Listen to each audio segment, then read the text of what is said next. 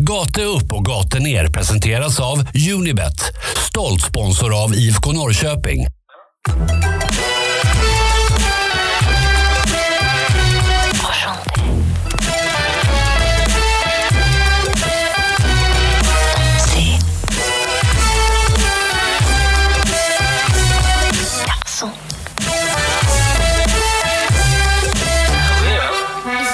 Hur vet man att en allsvensk omgång precis har avhandlats? Jo, man hör av sig till Pontus Hammarkvist och kan på så sätt också få reda på hur det har gått för IFK Norrköping. För att antingen så är han överlycklig eller så är han självmordsbenägen. Och om han inte är något av dem, då har det inte spelats någon allsvensk fotboll. Så Pontus, eh, hur är läget egentligen? Eh, ja, du sätter väl det där ganska rätt på eh, plats egentligen. Men eh, självmordsbenägen ska jag väl inte kalla det för trots allt. Ehm, du vet, det finns också ett mellanstadium med det där va? Som vi har tjatat om tidigare. När säsong, säsongen är över så är den över. Och jag har ändå sett det så hela tiden. Så att, mm, blir tungt. Kändes som att det fanns någon möjlighet att haka på. Men eh, ja, det är väl någonstans här mittemellan. Mellan jag skiter i vilket just nu och eh, självmordsbenägen. Det är väl någon blandning däremellan. Jag försöker väl bara ta det åt andra hållet som att det är, det är okej. Okay. Men det är allt okej okay för att jag har fått dricka lite öl igår och idag så har jag semester och eh, hänger nere i Skåneland. Så att jag får försöka njuta av tillvaron så gott jag kan. Hörru du. Ja, ni hör ju. Det tog så hårt på honom att han var tvungen att åka till Skåne. Det är ett steg från psykakuten på Hammarkvist just nu. Alltså, det är inte ofta man drar hit, men man, man, liksom, man gömmer sig här nere någonstans för att liksom gå, gå lite, ligga lite lågt, som man brukar säga. Men likt Var... så måste man ju spela en podd, så att det löser vi givetvis. Var i Skåne är du någonstans? Jag är nere i Hiffland, Helsingborg.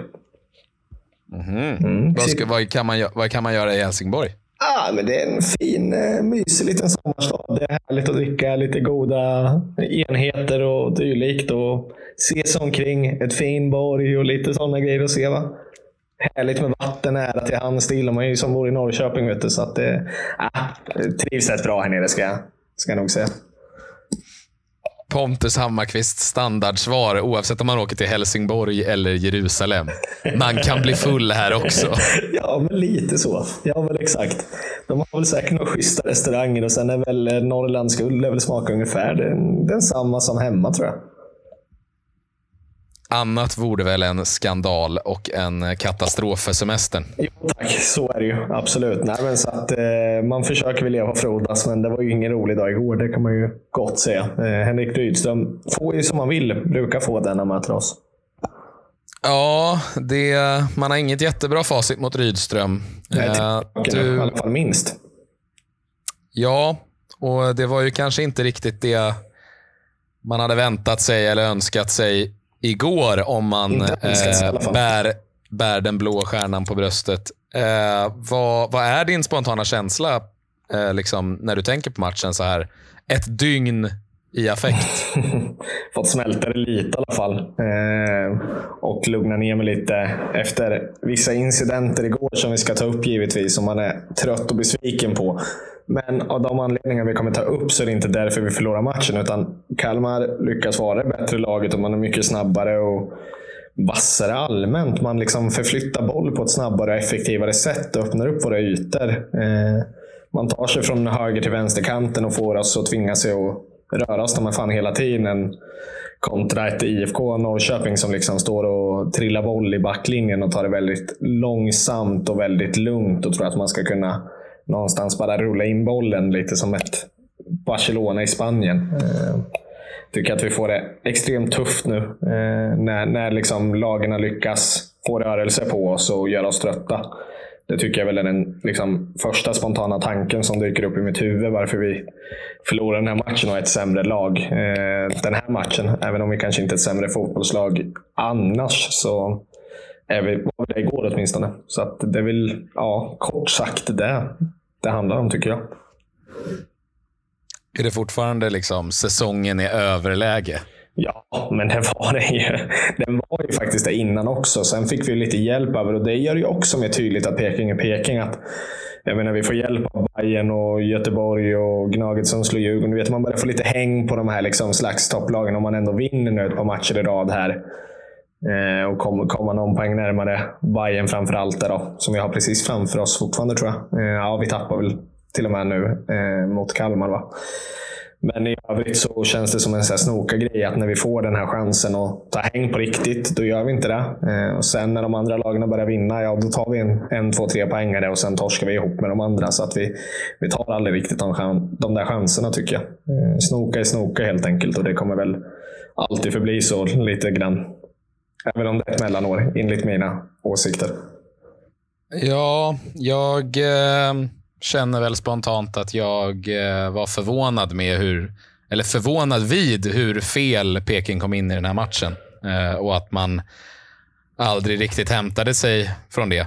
Eh, och, och liksom, sen, sen är det ju tillfälligheter som såklart påverkar matchen, men över 90 minuter så tycker jag att Kalmar är överlägsna. Mm, nej, men det, det köper jag väl. Vi får ju till en bra forcering i slutet i alla fall av matchen. Eh, och Det känns väl som att någonstans fortfarande att det finns någonting där inne om man kollar en bit in och gräver lite mer djupare än att bara skrapa på ytan så känner jag fortfarande att vi har någonting på gång om vi kan få in lite värvningar. Jag hade hoppats att få det redan nu här.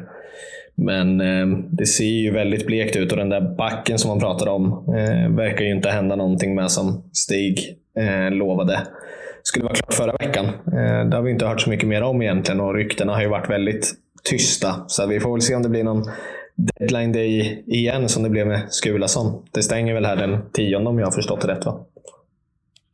Mm, stämmer mycket väl va? Eh, och sen kan väl jag du... bara... Ja, förlåt, vad sa du? Kör. Nej, eh, jag tänkte bara säga att eh, hur taggad blir du när Martin Olsson blir klar innan midnatt? han, får, han får gärna vara klar om han eh, kommer in och briljerar. Jag tror att han får, jag tror han får ge eh, ett, en rejäl ursäkt till grabbarna i omklädningsrummet och inte minst sagt Ishak i alla fall. Eh, men vad fan, ska han komma in och göra det bra så skiter vi väl i gammal ost helt enkelt. Men eh, så länge han inte är klar så kommer jag inte tycka om honom. Pontus förlåter allt. Ja, men var det, var det bara en liksom, ren chansning eller någonting du ens har läst ryktesväg? Nej, nej, nej, nej, nej. Jag, jag tyckte bara att det var kul att se vad, se vad du skulle tycka om det. Ja, och jag är lite inne på ditt spår också. Jag, jag måste ju en gång för alla bara tvinga dig nu så att alla lyssnare där ute hör det här med. Så att vi kan enas här i grupp, du, jag och de två andra som lyssnar i alla fall, tänker jag. Är det okej? Okay? Ja, absolut. Du får aldrig mer spela på IFK Norrköping. Alltså, jag det. Vi skrev i vår Messenger-gruppchatt eh, att du hade spelat minus 1,5 va? Att ja, jag... Eh, minst två mål. Jag gick på lite känsla. Det var väl kanske inte...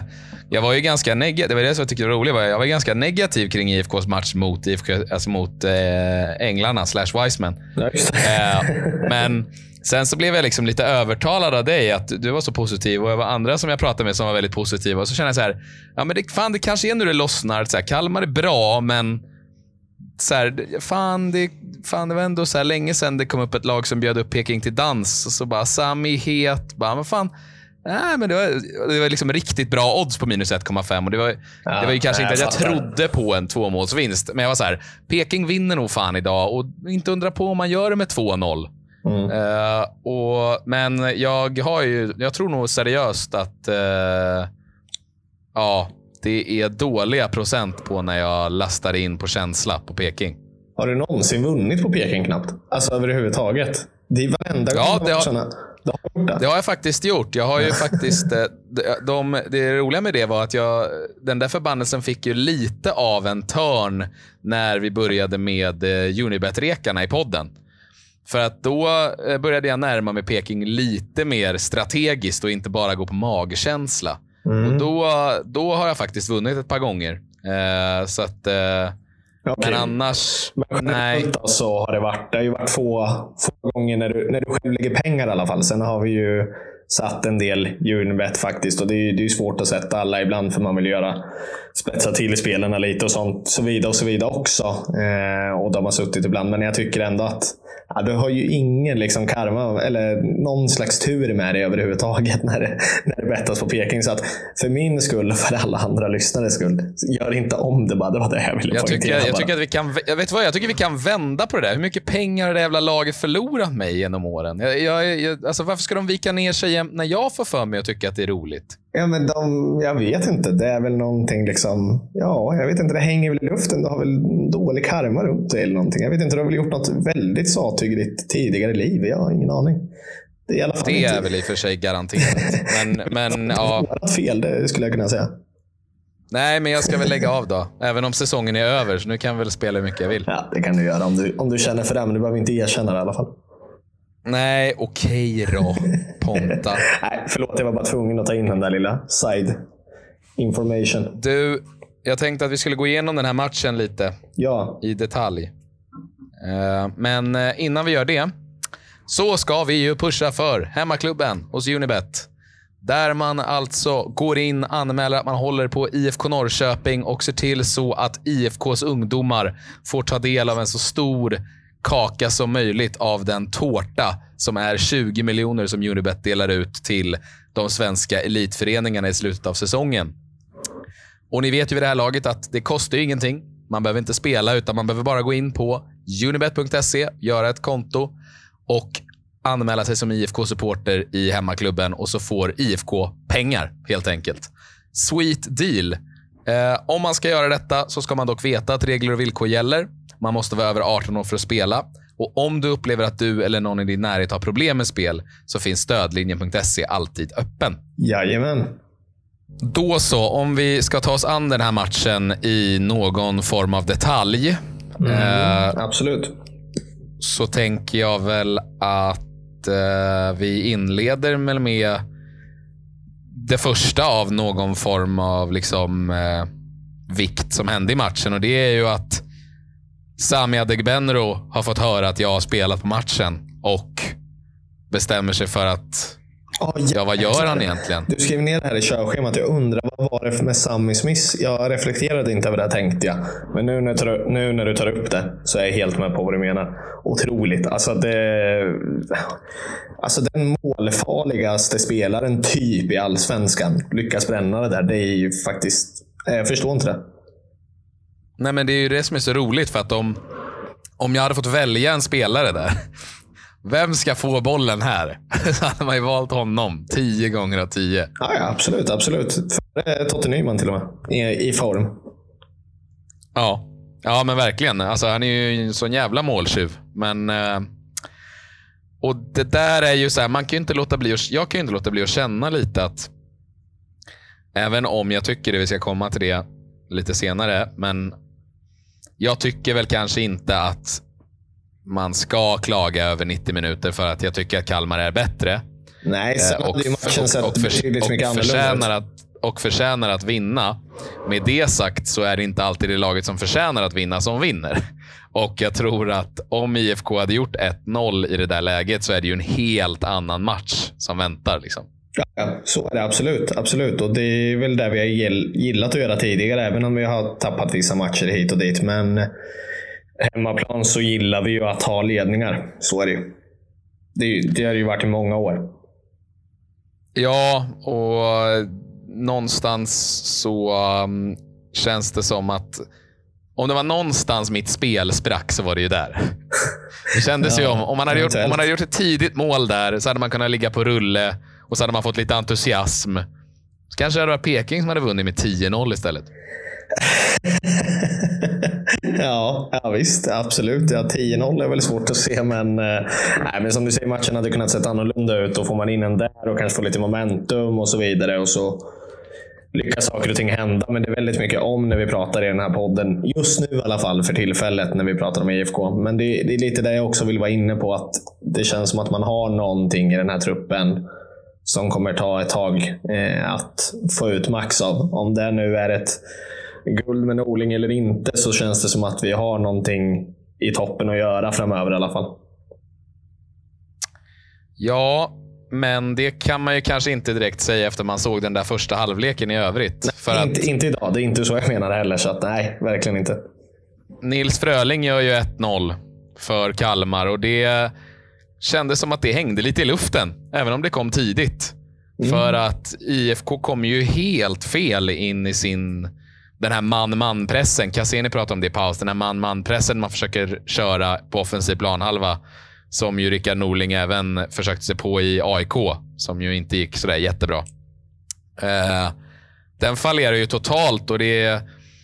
Nu, nu eh, bara försöker jag gå lite så här halv, halvlöst från minnet här. Så nu kan säkert någon slå mig på fingrarna. Men det är ju inte första gången. Det känns ju som att det är typ fjärde eller femte gången som Kalmar kommer med i fyra mot fyra läge liksom rättvända mot Pekings box.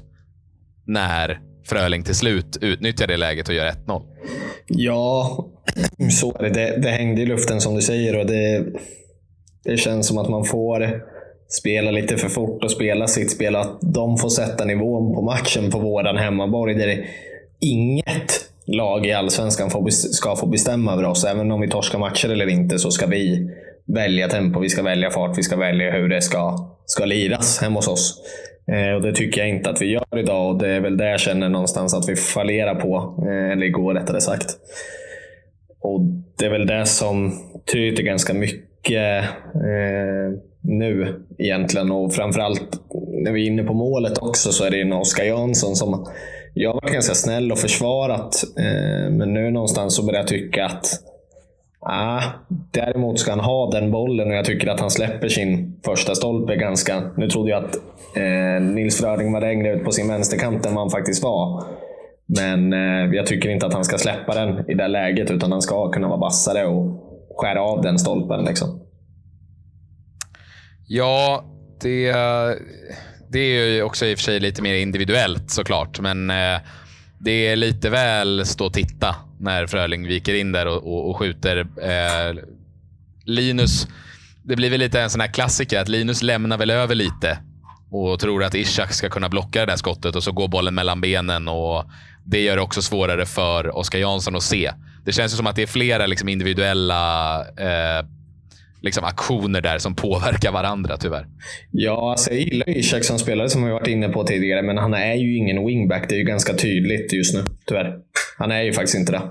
Nej, och det, det leder oss väl kanske in lite i en annan grej jag vill prata om. Jag vill inte prata om det än dock, men, eh, men ja, nej, jag håller med. Jag tycker inte Ishak har en bra match i den här matchen. Eh, jag tycker att jag skrev det med David Gustafsson som jag har gästat podden några gånger. Just det. Att det känns som att Ishak alltid är 90 procent och aldrig 100. Och då, och då menar jag oavsett, oavsett om han är ytter, eller om han är anfallare, eller om han är målvakt, eller om han är vad fan, vad fan han är. Han gör så mycket så bra och har en sån sjuk spets och det känns som att han har så stor potential. Men han lyckas ju ta med fan aldrig med det sista. Om det så är en passning, tackling, skott. Det är som att han liksom slutar när det bara är det sista kvar. Mm. Ja, jag håller med där. Och, alltså det är väl det jag är lite inne på på wingbacks-positionen också. Att han, han kan förstöra mycket mer där än man kanske gör i en av tre om du står i anfallet eller en offensiv mittfältare om man skulle sätta honom lite mer så.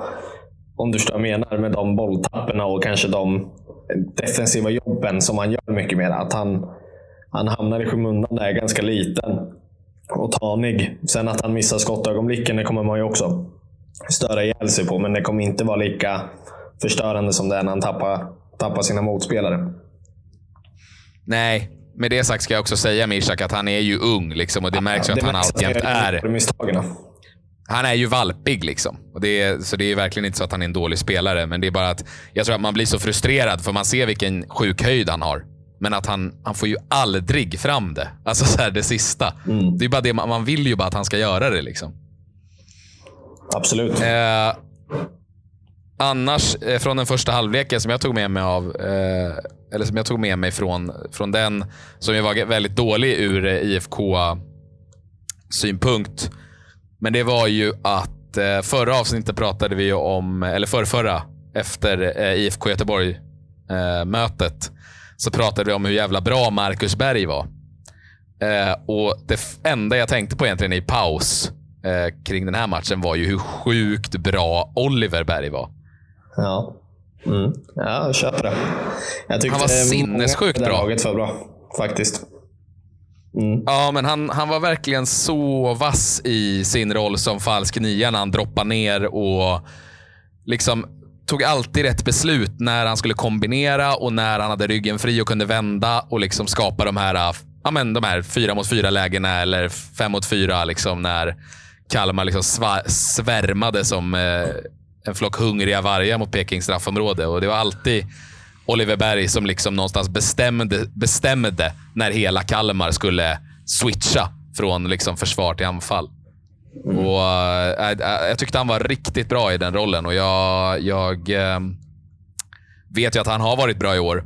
Men vi var ju också lite dissiga inför Kalmar-podden och var såhär, ja, men han är ju ingen anfallare. Han är ju ingen mästeravslutare och så, och så vidare. Men han gör jävligt mycket bra för Kalmars anfallsspel, tycker jag. Ja, alltså han gör väl inte många misstag, det håller jag väl med om. Eh, svårt att reflektera så himla mycket över deras spelare, vad de gjorde bra. Men jag tycker hela det där laget gjorde det, gjorde det bra och ställde till, oss, ställde till det för oss. Och absolut att Oliver Berg såg stekhet ut, det kan jag väl såklart inte ljuga om eh, heller. En annan grej kring eh, ja, det vi pratade om med Ishak. Mm. Om, vi nu, om vi nu då förflyttar oss från den första halvleken till den andra halvleken. Så görs det ju två byten. Mm, stämmer. Eh, Jonathan Levi kommer in för Kristoffer Cassini. Och eh, Gurfinkel går ju ut. Och eh, det var ingen lyckad debut från start. Nej, det var det ju inte. Eh såg väl inte superrolig ut. Jag eh, har ju faktiskt inte fått spela tidigare och Agardis borta så vart väl kanske givet att ge honom ett test. Men han är väl kanske inte riktigt där än. Det jag tyckte om med honom, det man såg stundtals åtminstone, är väl att han, han vill ju framåt i banan i alla fall. Eh, det ty tycker jag var kul att se att han, han gillar den, det offensiva spelet i alla fall, som det finns någonting där i framtiden. Eh, svårt att utvärdera Gurefinkel nu efter bara 45 minuter spelad ändå. Eh, och knappt har fått spela tidigare heller, mer än ett par inhopp här och där. Nej, så är det ju. Så är det ju. Men det var ju tråkigt. Och jag tror att tråkigt, det var mycket tråkigt. En stor anledning också till varför IFK inte riktigt fick till det i första halvlek. Eh, där det känns som att man tar Gurfinkel, men man låter Ishak vara kvar. PGA. Ishak har spets framåt och man måste jaga matchen. Men jag tycker även där att, liksom, vi har pratat om det förut, Ishaks positionsspel och att han inte är en wingback. Och eh, Det är ju väldigt mycket av Kalmars spel som utgår där ute, ute. Alltså där de sätter tryck på Linus för att de vet att han är ensam. För att eh, Ishak inte, inte riktigt hänger med. Men det är, ju, det är ju taktiskt drag och det märks ju tydligt och det var väl helt, helt rätt också. Eh, smart gjort. Jag tycker nog som jag sagt tidigare att man ska nog hellre ha en typ Telo där eller vad som helst än, än Ishak just nu. Och det, med det sagt så tycker jag väl kanske inte att man behöver hänga Ishak för den fotbollsspelaren är. Han kan säkert få andra chanser på andra positioner, men just nu är inte wingbacks-positionen hans ställe att lira på. Nej, alltså det är klart att man kan... Mycket bättre defensivt, exempelvis. Mycket smartare, mycket mer rutin och hela den biten. Det är det vi behöver just nu, känns det som. Ja, men det, det, är klart att han kan utvecklas och han har ju ett betydligt högre tak än vad Kristoffer Telo har. Till Såklart, exempel. Men, absolut. Men frågan är om det verkligen är wingback han ska vara. Liksom. Men uh, ja, jag vet inte. Det är, samtidigt är det Norling som liksom är allsvensk tränare med två SM-guld på CV och inte jag. Så att, eh, jag ska väl inte säga någonting. Ja, vi har ju trots allt en podd, så det är väl eh, meningen att vi ska säga någonting i alla fall. Så att, eh, jag tycker absolut vi har rätt att tycka de sakerna. Sen ser väl en extremt proffsig och duktig Rickard Norling bättre på saker och ting med sina bättre glasögon han har än vad vi har när det gäller fotboll. Men eh, med det sagt så tycker jag att det är helt rätt och jag tror nog att det handlar mycket om att han ser potential där och han kommer nog vilja fortsätta se honom tills det kanske lossnar under stora delen av den här säsongen och sen har han nästa säsong på sig eh, under försäsongen att visa. Efter det kanske man gör någon slags utvärdering om det funkar eller inte. Utan nu, just nu tror jag att han ser honom där och att han vill ha ut den potentialen han ser kan komma i alla fall framöver. Därför tror jag inte att han stressade iväg. För att Norling har nog förstått sen ett tag tillbaka, så även om han gick in med de målsättningarna att han ville vinna guld, så tror jag nog att han kanske inte...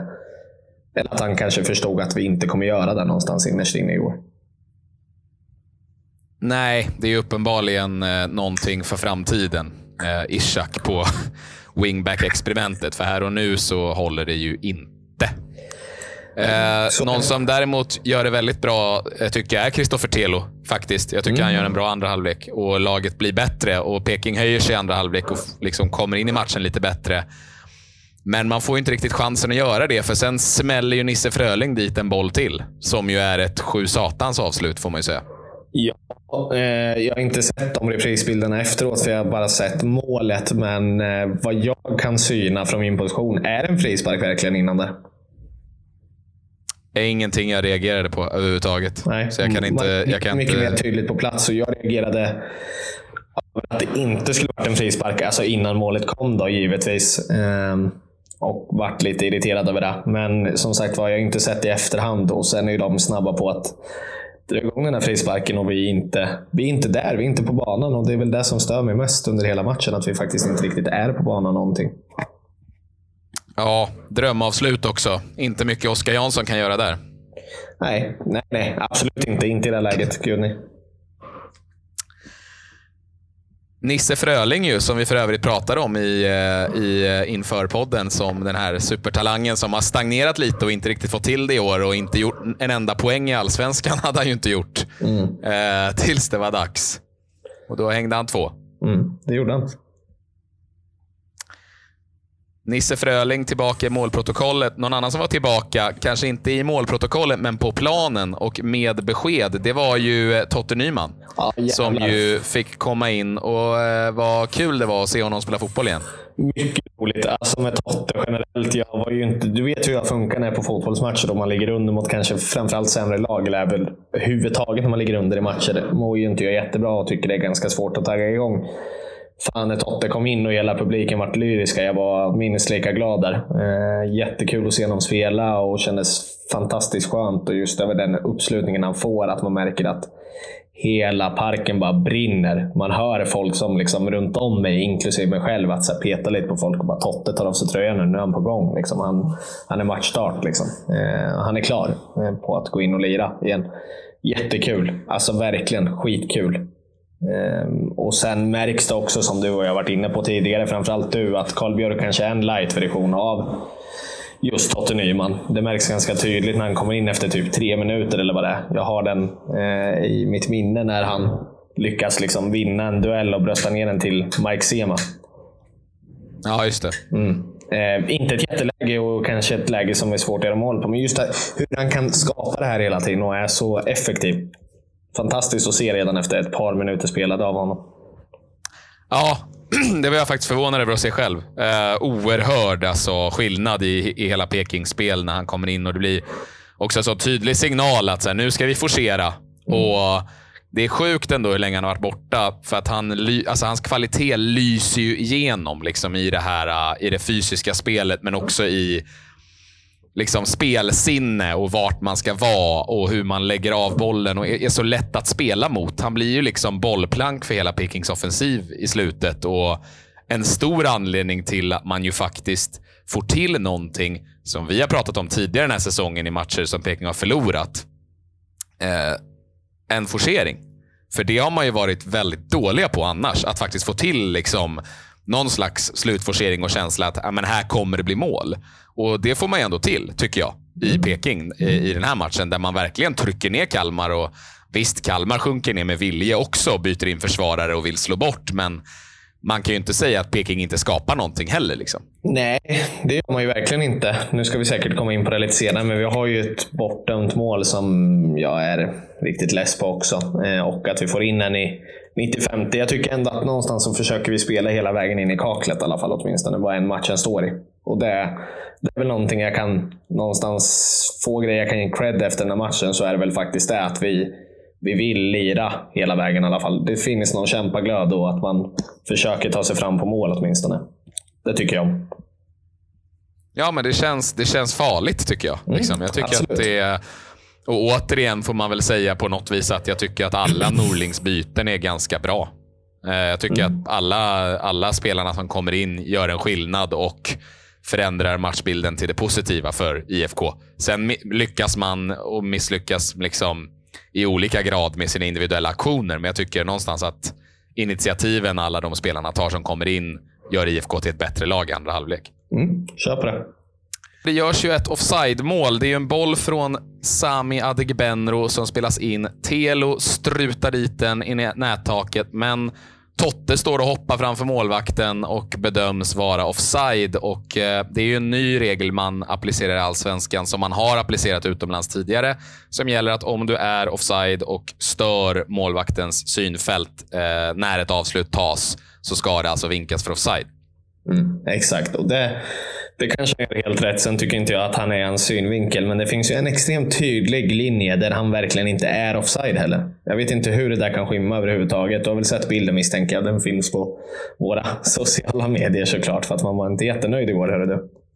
Nej, jag tänkte på det dock när jag såg den bilden som du la upp. Mm. Uh, att den är, vem är det som har ritat de där jävla strecken? Det är väl någon, eh, det är någon galen själ som har varit härlig på Twitter. För de är ju båda extremt snea. Jag vet inte om du har lagt märke till det. Nej, jag missar ju inte riktigt det va? jag tror så här. Jag, jag tror att eh, jag tror att Totte är, eh, inte är offside. Jag, tror, jag, tycker inte att målet ska, ska vara felaktigt. Jag tycker att det borde vara ett godkänt mål. Inte ens offside på första Men, andra gubben är han ju inte offside på. Det finns han inte är, han, han, han, han, är Eh, om, du, om du ställer det där uh, ur en rak vinkel så är han offside på första gubben, men inte på andra. Nej, men visst, okej. Okay, och, det, och det spelar ingen roll. På andra är han åt helvete inte offside. Nej, men jag, men, jag menar bara jag menar bara att ur den vinkeln när du ser från kameran, eftersom det är allsvenskan och inte Premier League, eller Champions League eller La Liga, så är det eh, Alltså det, vinkel gör större skillnad än vad man tror. Han är inte supermycket onside där. Han står ganska väl i linje. Han står framför, tror jag, fortfarande. Men det är liksom inte det här att han är ju för fan två meter onside. Nej, det är han faktiskt inte om du kollar på vinkeln där kameran är. Nej, det, det säger jag inte heller överhuvudtaget. Utan det, det jag säger är att han är verkligen han är verkligen onside på den, onside på den gubben. Om man är där och nosar på första gubben, absolut. Det kan, det, den kan vara svårbedömd. Det kan jag köpa. Där, där måste man ha en bättre vinkel.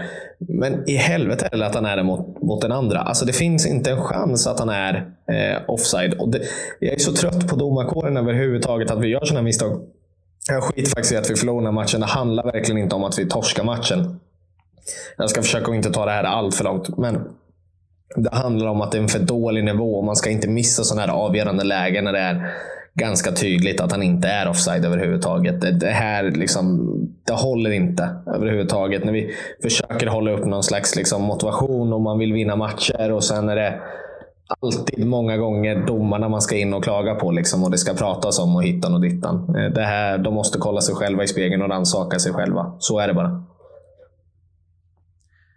Ja, jag tycker att det är ett misstag. Jag tycker absolut inte att det är någonting man ska fokusera på efter eh, den insatsen man gör i måndags. Eh, men det är klart Så att det är, det är klart att det är eh, surt. Att deras domar, domarnivån är så fruktansvärt jäkla låg helt enkelt. Det är det som gör mig väldigt less.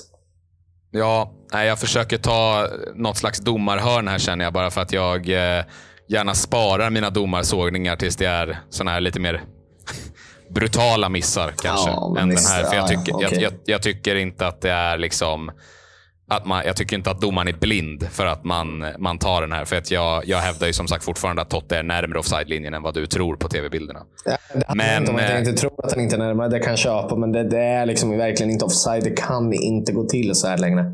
Det är bara det jag försöker säga. Det handlar inte om, hade det varit Gnaget eller vad som helst, jag skiter i vilket. Jag tycker bara att domarnivån, det är klart jag inte hade brunnit lika mycket för det. Men jag tycker domarnivån är horribel just nu. Alltså skärpning bara. Vakna. Det är det jag vill få ut bara. Visa ord från en vis man, Pontus Hammarkvist. Ja, verkligen. Um, min favoritstund i den här matchen uh, kommer ju... Det är typ det sista som händer i den här matchen. Mm. Sami gör ju en reducering. Det är för sent. Eh, och det är ju det som blir jävligt surt med det här domslutet. gör ju att Det känns ju som att Peking hade löst en poäng ifall det där första målet hade givits. Det hade vi För att gjort, ja. man, man var väldigt effektiva i, det där, i, den, i, i den här forceringen man hade och såg väldigt bra ut. Och Det kändes ju som en tidsfråga eh, innan första målet skulle komma. Och Det avgör ju lite huruvida det andra kan uppstå. Men eh, man får ju dit en reducering. finns väl inte så mycket mer att säga om det. Eh, det, det är Totte som skapar möjligheten såklart. Och eh, uh, Adegbenro som till slut petar den över linjen. Men skit i det, för matchen kändes ju ändå över lite grann. 2-1 slutade ju. Men det absolut bästa som händer i den här matchen. Något som jag har önskat att se spelare göra varenda gång jag har sett ett lag ha en enmålsledning i liksom på stopptid. När målvakten håller på att larva sig och ska liksom lalla iväg med bollen för att sen du vet, plocka upp den i sista stund när anfallaren kommer på pressar. Mm. Och att Totte bara går in och skickar en jävla höft i huvudet på honom. Jag, tycker det Ja, var men så, det- jag tyckte det var så fint. Jag, var så här, jag satt för mig själv och bara yes! Det piggar upp lite. Det håller jag med dig om. Ja, men så här, jag är ju också så här, jag är ju ingen målvakt. Så att jag, jag, känner ju, jag känner ju ingen sympati med målvakter på det sättet. Så jag kände ju verkligen bara så här, det kan du ha din jävel. För man har varit med om det där, du vet, det manifesterades alla målvakter man har sett göra det där under hela ens liv. Liksom. Så jag känner bara så här, fan vad fint Totte. Går i framkant, mer sånt. Ja, håller med dig. Håller med dig. Uppiggande helt enkelt. Sätter tonen på en gång. Mm. Ehm, du, vi ska, du ska ju iväg och härja. Du har ju semester. Men Ja, eh, jag tänker att vi ska gå igenom drömelvan. Men eh, innan dess så ska vi ju reka lite spel Ja, lite snabbt inför den här matchen som kommer mot Östersund på Jämtkraft Arena på Exakt. söndag. Och ehm, då är det så att eh, nu skärper de till sig helt enkelt. Norrköping. Ja, det måste vi väl ändå göra va? Ja, och eh, Östersund åkte ju på en sån jävla smäll mot Häcken här senast. Man klarade ju en poäng mot ett Europatrött Hammarby, även om Hammarby var närmast segern där. Man åker på satans däng av Häcken och nu ska man ta emot IFK Norrköping och jag säger att IFK måste vinna den här matchen. Mm, det måste man absolut göra. Det- det finns måste de bara göra. om. Ja, ja. Absolut. Och- det måste vi göra. Därför så går jag för Peking rak. Att vinna den här matchen upp på jämtkraft. Tvåa. Och eh, om man vill spicea till det i spelet eller kanske letar efter något annat än ett resultatspel, då Peking är ju som sagt minst sagt oberäkneliga får man ju säga under den här säsongen. Så tycker jag att över två och ett halvt mål är ett eh, väldigt bra spel. Då Östersund läcker som ett såll. Peking har hög kvalitet framåt när allt stämmer, men har en tendens att kunna schabbla till det också lite här och var. Så eh, Peking att vinna rakt eller över 2,5 mål. Eventuellt båda två i en kombo. Det spelar man på unibet.se om man vill rygga. Och eh, Om man ska göra det ska man veta att regler och villkor gäller. Man måste vara över 18 år för att spela. Och Om man upplever att någon i ens närhet eller en själv har problem med spel så finns stödlinjen.se alltid öppen. Jajamän. Två saker ska vi faktiskt göra innan vi avslutar. Mm. Det första är att jag vill fråga dig. Vad händer med Drömelvan? Vad händer med Drömelvan? Ja, det händer Mm. väl så mycket som att vi har eh, en omröstning till den andra platsen igång. Eller igång, den är avslutad. Rättare sagt. På, på mittfältet? På mittfältet ja. Daniel Sjölund tog ju den första som vi pratade om, eller hur? Mm, Yes. Vi har en eh, andra som ska in där och en som går till andra chansen igen då. Mm. Så jag tänker att vi ska klippa av den helt enkelt, eller hur? Jajamän, Mm. det tycker jag absolut. Den som eh, går vidare i omröstningen är ju den gamla räven Nils Lidholm med ett par röster eh, framför Thomas Brolin som tar sig vidare till en andra chans. Eh, väl, alltså det är nog den mest jämnaste omgången. Eh, kanske lite mer förutspått, men vi hade ett par gånger till jag trodde att det skulle bli riktigt jämnt. Men det skiljer typ några röster bara mellan de här. och Patti Jönsson och Daniel Bamberg har en hel del röster ändå trots allt. Så att, eh, Nils Lidholm tar den såklart och Thomas Brolin åker med till en andra chans. Fan vad fint att Nisse Lidholm fick platsen då. Ja. Jag hoppades på Nisse. Vi, vi, vi lobbade ju lite för Nisse, får man ju säga. Ja, Sist. det gjorde vi verkligen och det, det tycker jag var all rätt. Jag har själv varit inne och röstat på honom faktiskt. Ja, Jag nej men med eh, och röstar såklart.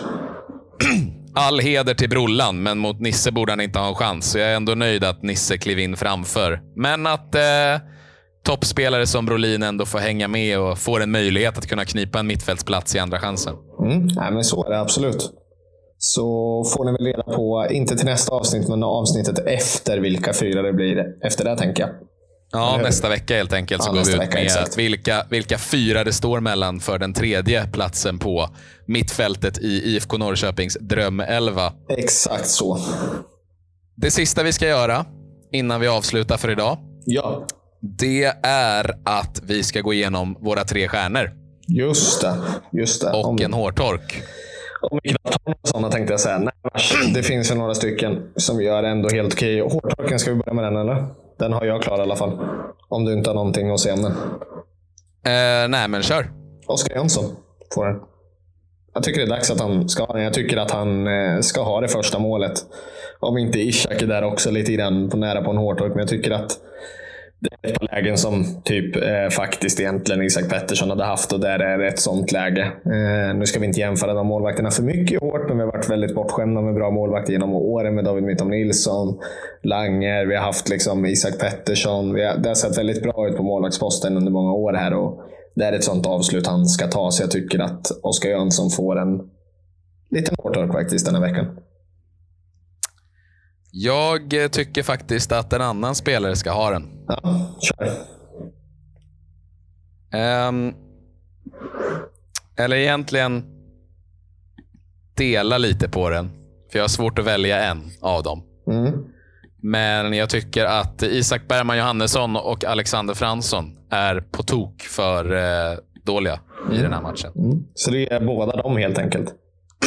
Ja, men jag, tycker, jag tycker att man i första halvlek, eh, och det är inte såklart deras fel bara, liksom, men jag tycker att man inte är där och man blir genomspelade konstant. Och sen i andra halvlek, även fast IFK får till en bra forcering, så är det flera gånger när Fransson och IBJ är de som tar ansvaret att leverera bollen. Både på fast situation och från inlägg, där leveransen är ett skämt, om jag ska vara helt ärlig. Eh, där man slår ju bort fyra, fem jättebra lägen att få in, få in kvalita, kvalitativa bollar i box. Så att jag tycker att de skälpte mer än vad de hjälpte sitt lag helt enkelt under 90 minuter och då tycker jag att de ska ha den. Ja, eh, jag- mer än vad Oskar Jansson ska ha den. Köper den, köper den med hull. Svårt att ta ut tre stjärnor i den här matchen. Eh, finns några som sticker ut i alla fall. Jag tycker att man ska ge åtminstone en poäng åt eh, Sami Adegbenro som gör ett mål trots allt, ut, eh, trots allt till slut. Eh, ska göra lite till. Kommer inte riktigt upp i den nivån han ska göra, men ja, han förtjänar en stjärna åtminstone.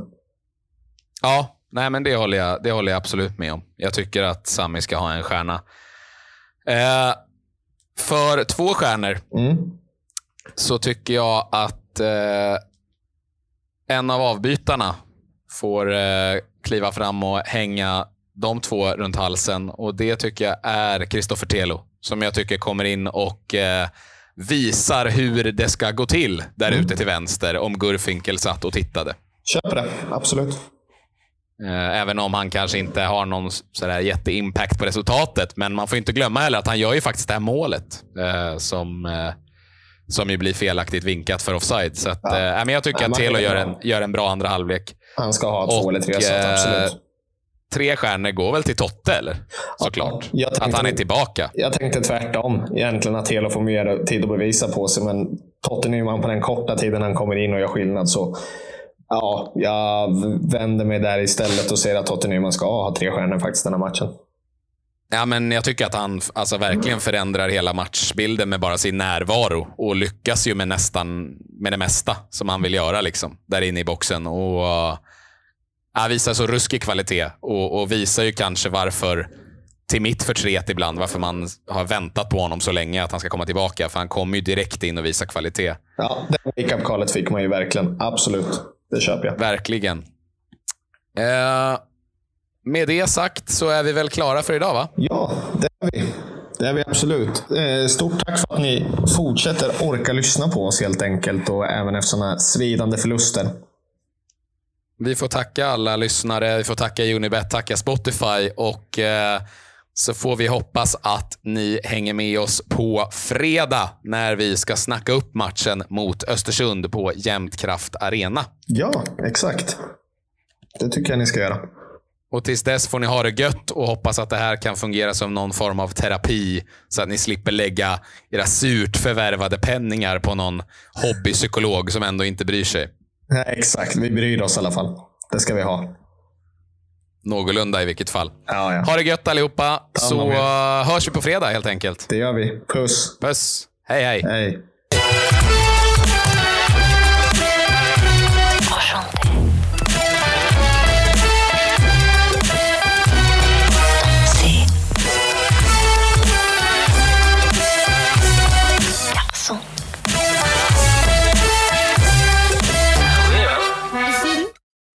Här podcasten presenterades av Unibet,